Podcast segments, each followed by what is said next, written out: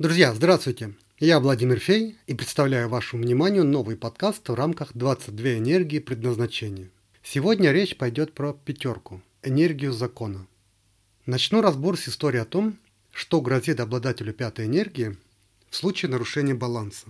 В 131 году до нашей эры римскому консулу, осаждавшему с войсками греческий город Пергам, потребовался таран, чтобы сокрушить крепостные стены. Несколькими днями раньше на Афинской верфи он приметил крепкие корабельные мачты и приказал срочно послать за одной из них. Военный инженер из Афин, которому передали приказ, был убежден, что на самом деле консулу нужна мачта меньшего размера. Он бесконечно спорил с доставившими запрос солдатами, пытаясь убедить их, что меньшая мачта лучше подойдет для их цели. Солдаты предупредили инженера, что их командир не из тех, с кем можно спорить. Инженер все же стоял на своем. Утверждал, что именно мачта меньшего размера идеально подойдет для стенобитного механизма. Инженер чертил схему за схемой и, наконец, заявил, что «я эксперт», а они понятия не имеют о предмете спора.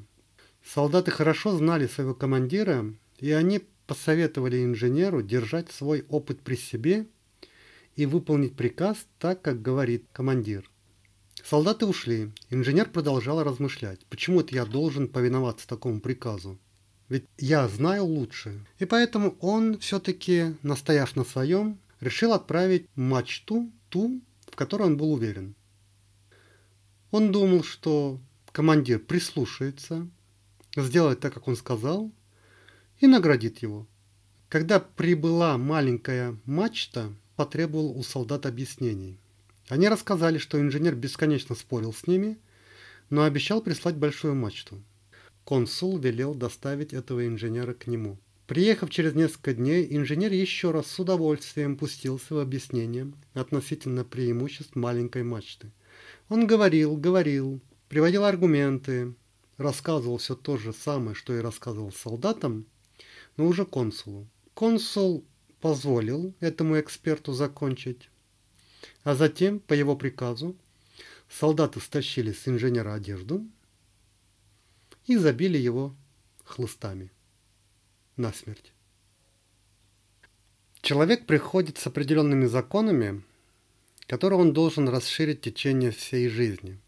И основная мысль по пятой энергии – не отрицая законов для себя принимать и правила других – если мы берем в личном предназначении пятую энергию, это путь, который создает себе человек. С пятой энергией человеку важно воспринимать мир с позиции ребенка. Он постоянно заинтересован в том, что это, для чего, зачем. С помощью этих вопросов человек расширяет свои рамки и с легкостью воспринимает все новое.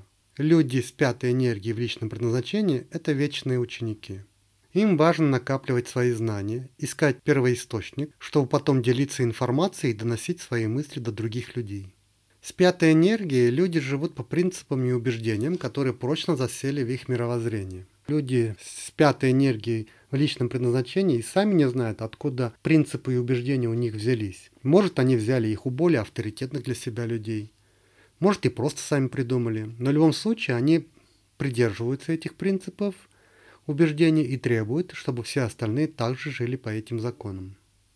Основные минусы с этой энергией – это консерватизм, упрямство, узость взглядов, зацепка за порядок, чрезмерный контроль близких. Если мы берем пятую энергию связи с ангелом-хранителем, то здесь речь идет про веру, во что человек верит. Точка связи с ангелом-хранителем отвечает за вдохновение – за духовную энергию, которая помогает жить. Появляется желание жить. С пятой энергией человек постоянно проверяет информацию. В точке связи с ангелом-хранителем человеку важно, чтобы информация приходила к нему по понятным каналам связи. Когда у человека есть связь со своим духовным наставником, которого он выбрал, говорит на понятном ему языке, то человек получает удовольствие – он наполняется энергией, у него есть желание двигаться, что-то изобретать, что-то новое внедрять в свою жизнь. В основном проблема начинается, если то, к чему человек привык с пятой энергией, вдруг начинает разрушаться. информация начинает приходить по-новому. Либо информация, к которой он привык, начинает выходить за рамки того, к чему человек привык. Такое часто происходит, когда человек растет или он дошел до следующего уровня развития. Допустим, если человек раньше воспринимал мир вокруг, информацию вокруг с позиции хорошо, плохо, либо мне выгодно, невыгодно, на каком-то этапе информация выходит за рамки этих двух понятий. Кроме того, что мне это выгодно или нет, появляется, что выгодно ли это другим людям. Человек начинает оценивать ситуацию уже не просто с точки зрения, что я это сделаю, потому что мне выгодно, или я это не сделаю, потому что в этом я не вижу своей выгоды. А с позиции, что это нужно сделать, потому что это выгодно другому человеку. Пятая энергия в точке связи с ангелом-хранителем зачастую связана с тем, с какими сложностями человек сталкивается при выборе наставника или каналы связи, через которые человек получает информацию. Если человек настроен на дальнейшее развитие, на духовный рост, то ему важно получать информацию, которая будет расширять его мировоззрение. Проблемы возникают, когда человек готов получать информацию только из привычных источников. Любая информация, которая выходит за рамки, воспринимается как что-то, что грозит разрушением его мироустройства. В таком случае человек застревает на определенных шаблонах у него возникает убеждение, которое загоняет его в рамки. Человек требует информацию, которая ему понятна, отказываясь от информации, которая нужна для перехода на следующую ступеньки. В таком случае информация принимает из мира и пытается уложить ее в свои рамки. А то, что не входит в эти рамки, оно отметается. Если мы берем пятую энергию в точке земного благополучия, в профессиональной деятельности люди с пятой энергией ищут возможности углубления своих знаний. Люди нацелены на сбор информации и постоянное обучение. Поэтому нередко при выборе профессии они выбирают силовые структуры, разведку, службы безопасности на государственных уровнях. Но чаще всего такой выбор он продиктован эгом. Человек пятой энергии – это вечный учитель и ученик одновременно – если в личном предназначении пятерка это больше как вечный ученик, то для профессионального роста необходима еще и передача знаний другим. Поэтому люди с пятой энергией в точке земного благополучия, они с одной стороны тянутся к знаниям, но кроме сбора информации, им важно передавать эту информацию. И вот возможность передачи информации, вот что движет им при выборе профессиональной деятельности. На первое место возникает возможность показать новые направления. В плюсе это обозначает, что человек ни в коем случае не навязывает своих принципов. Понимает, что навязывание своего видения, оно может привести к конфликту. Чем скрупулезнее человек выполняет все правила, тем выше ощущение собственной правоты и справедливости. Если мы берем пятую энергию в точке связи с судьбой, то здесь речь идет про то, что высасывает энергию. Противовес тому, как проявляется пятая энергия в точке связи с ангелом-хранителем, верхней точке матрицы. Нижняя точка в матрице – это то, что определяет отношение человека к судьбе. Судьба – это как некий приговор, либо же это возможность прожить яркую жизнь. Минусе проявляется в виде убежденности в том, что жизнь – это некая колея, в которую человек когда попадает, и ее никак невозможно изменить. Человек ежедневно убеждается в правоте своих суждений.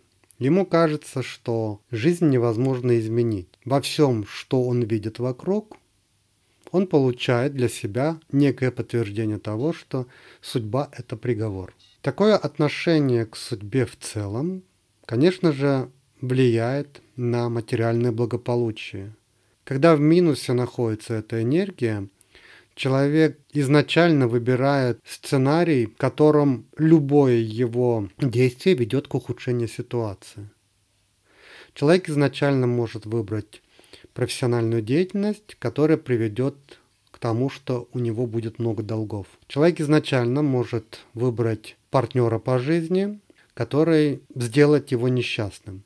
Речь идет про убеждения, которые человек взял с детства еще и потом применяет их в течение жизни. Это могут быть убеждения от родителей, убеждения, увидел какую-то модель поведения, которая помогла ему решить вопрос на том этапе, и человек раз за разом возвращается к этой модели поведения. Хотя, находясь в других обстоятельствах, подгоняет под эту модель свои действия и получает результаты.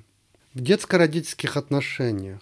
У человека с пятой энергией в детско-родительских отношениях сильное мировоззрение – Сильно означает в данном случае, что он цепляется за это мировоззрение, и просто так он не готов от него отказаться. Изначально уже человек приходит с определенными законами, которые он должен расширять в течение жизни, когда пятая энергия в родительских, в родительских детских отношениях. Тут главная задача, не отрицая законов, которые важны для себя, принимать и правила других. В плюсе человек изучает мир с позиции ребенка, чтит семейные традиции – и если этих традиций семейных не было, он находит пример для подражания или придумывает их сам. Это дает ему возможность жить по своим правилам. Многое зависит от того, какое количество энергии любви у человека есть, насколько человек понимает, что такое любовь.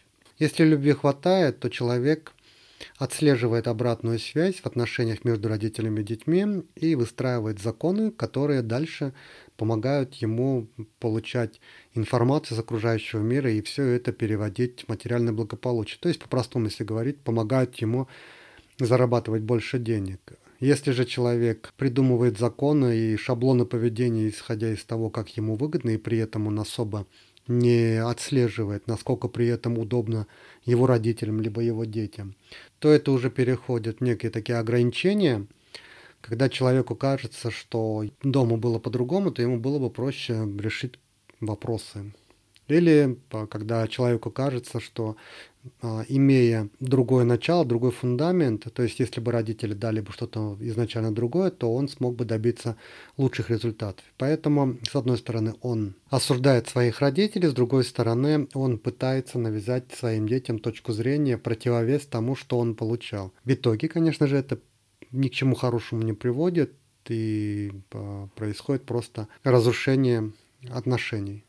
Если смотреть в рамках духовного предназначения пятую энергию, то для начала нужно вспомнить о том, как выстраивается духовное предназначение. Создает себе процесс, по которому, путь, по которому он идет. Пока он идет по этому пути, он оставляет за собой след, которым пользуется, который использует общество. Второе предназначение подключается – и когда человек, выполняя свое личное предназначение и правильно взаимодействует с, с общественным предназначением, как раз и выходит на духовное предназначение. В данном случае через пятую энергию Бог открывает что-то новое. Вокруг человека все остается так же, то есть те же люди, те же обстоятельства, но у человека появляется новое понимание того, что происходит. У человека происходит расширение. Своего рода Бог дает возможность, больше становится энергии любви, благодаря этому человек начинает видеть ситуацию по-другому, выходит на следующий уровень. В самом начале я рассказал про то, что происходит, когда человек нарушает закон. Каким образом можно соблюдать этот закон? Опять же, приведу историю, которая описана в книге Роберта Грина «48 законов власти». В 1502 году в реставрационных мастерских при соборе Санта-Мария-дель-Фьоре – стоял невероятных размеров мраморный блок. Сначала это была необработанная глыба. Но неумелый скульптор по ошибке пробил отверстие как раз в том месте, где должны были находиться ноги статуи, чем совершенно испортил материал. Мэр Флоренции хотел было попытаться спасти блок, наняв для работы с ним Леонардо да Винчи или другого мастера – но отказался от своего намерения, так как все в один голос утверждали, что мрамор испорчен безнадежно. Вот так получилось, что каменная глыба, на покупку которой были затрачены немалые суммы, пылилась теперь в темном зале мастерской. Так обстояли дела до тех пор, пока флорентийские друзья великого Микеланджело не решили написать художнику в Рим, где он жил в то время. Только он, писали они, мог бы сделать что-то с мрамором, который, несмотря на дефект, был просто великолепен. Микеланджело приехал во Флоренцию, осмотрел камень и пришел к заключению, что мог бы вырезать из него фигуру, придав ей такую позу, чтобы обойти искалеченный участок. Садерини возражал, что это пустая трата времени, никому не удастся справиться с этим. Но все же согласился разрешить художнику поработать. Спустя некоторое время, когда Микеланджело заканчивал работу над статуей, Садерини посетил мастерскую. Немного рисуясь и изображая знатока, он осмотрел творение Микеланджело и высказал мастеру свое мнение. Все великолепно, вот только нос у изваяния немного велик. Микеланджело видел, что мэр стоит прямо под гигантской фигурой и видит ее в искаженной перспективе. Не говоря ни слова, он жестом пригласил Садерини подняться с ним на леса. Оказавшись на уровне носа, он наклонился за резцом и заодно прихватил горсть мраморной пыли с досок. В то время как Садерини наблюдал за ним, стоя всего в нескольких шагах, Микеланджело начал легонько постукивать резцом по носу статуи, понемногу выпуская из кулака мраморную пыль. Он, в сущности, никак не изменил нос Давида, но создал впечатление, что трудится над ним. Через несколько минут своего спектакля он выпрямился со словами «Посмотрите теперь». «Теперь стало гораздо лучше», — отозвался мэр. «Вы прям таки оживили его». Микеланджело понимал, что, начав исправлять нос, он может все испортить. Но в то же время он понимал, что если он не послушается мэра, то ему не заплатят столько, сколько ему нужно. И он нашел выход. Живущий по закону постоянно обучается. И не все вокруг успевают за ним. Поэтому, будучи вечным учителем и учеником одновременно, для профессионального роста необходима передача знаний другим. Основная мысль по коррекции – это допускай, что кроме учителей, которых ты знаешь, есть другие учителя. Кроме твоей правды есть и другая правда, лишь истина одна. К ней и стремятся люди с пятой энергией через работу. Принимай информацию с любовью и уважай выбор другого человека. Дай себе и людям свободу выбора. И результаты не заставят себя ждать. Энергия закона будет приносить в жизнь все больше и больше положительных результатов. В первую очередь информацией. А кто владеет информацией, тот владеет миром. С вами был Владимир Фей и разбор пятой энергии. Если вам понравился этот разбор и вы хотите еще глубже углубиться в пятую энергию, Пишите в комментариях и до новых встреч!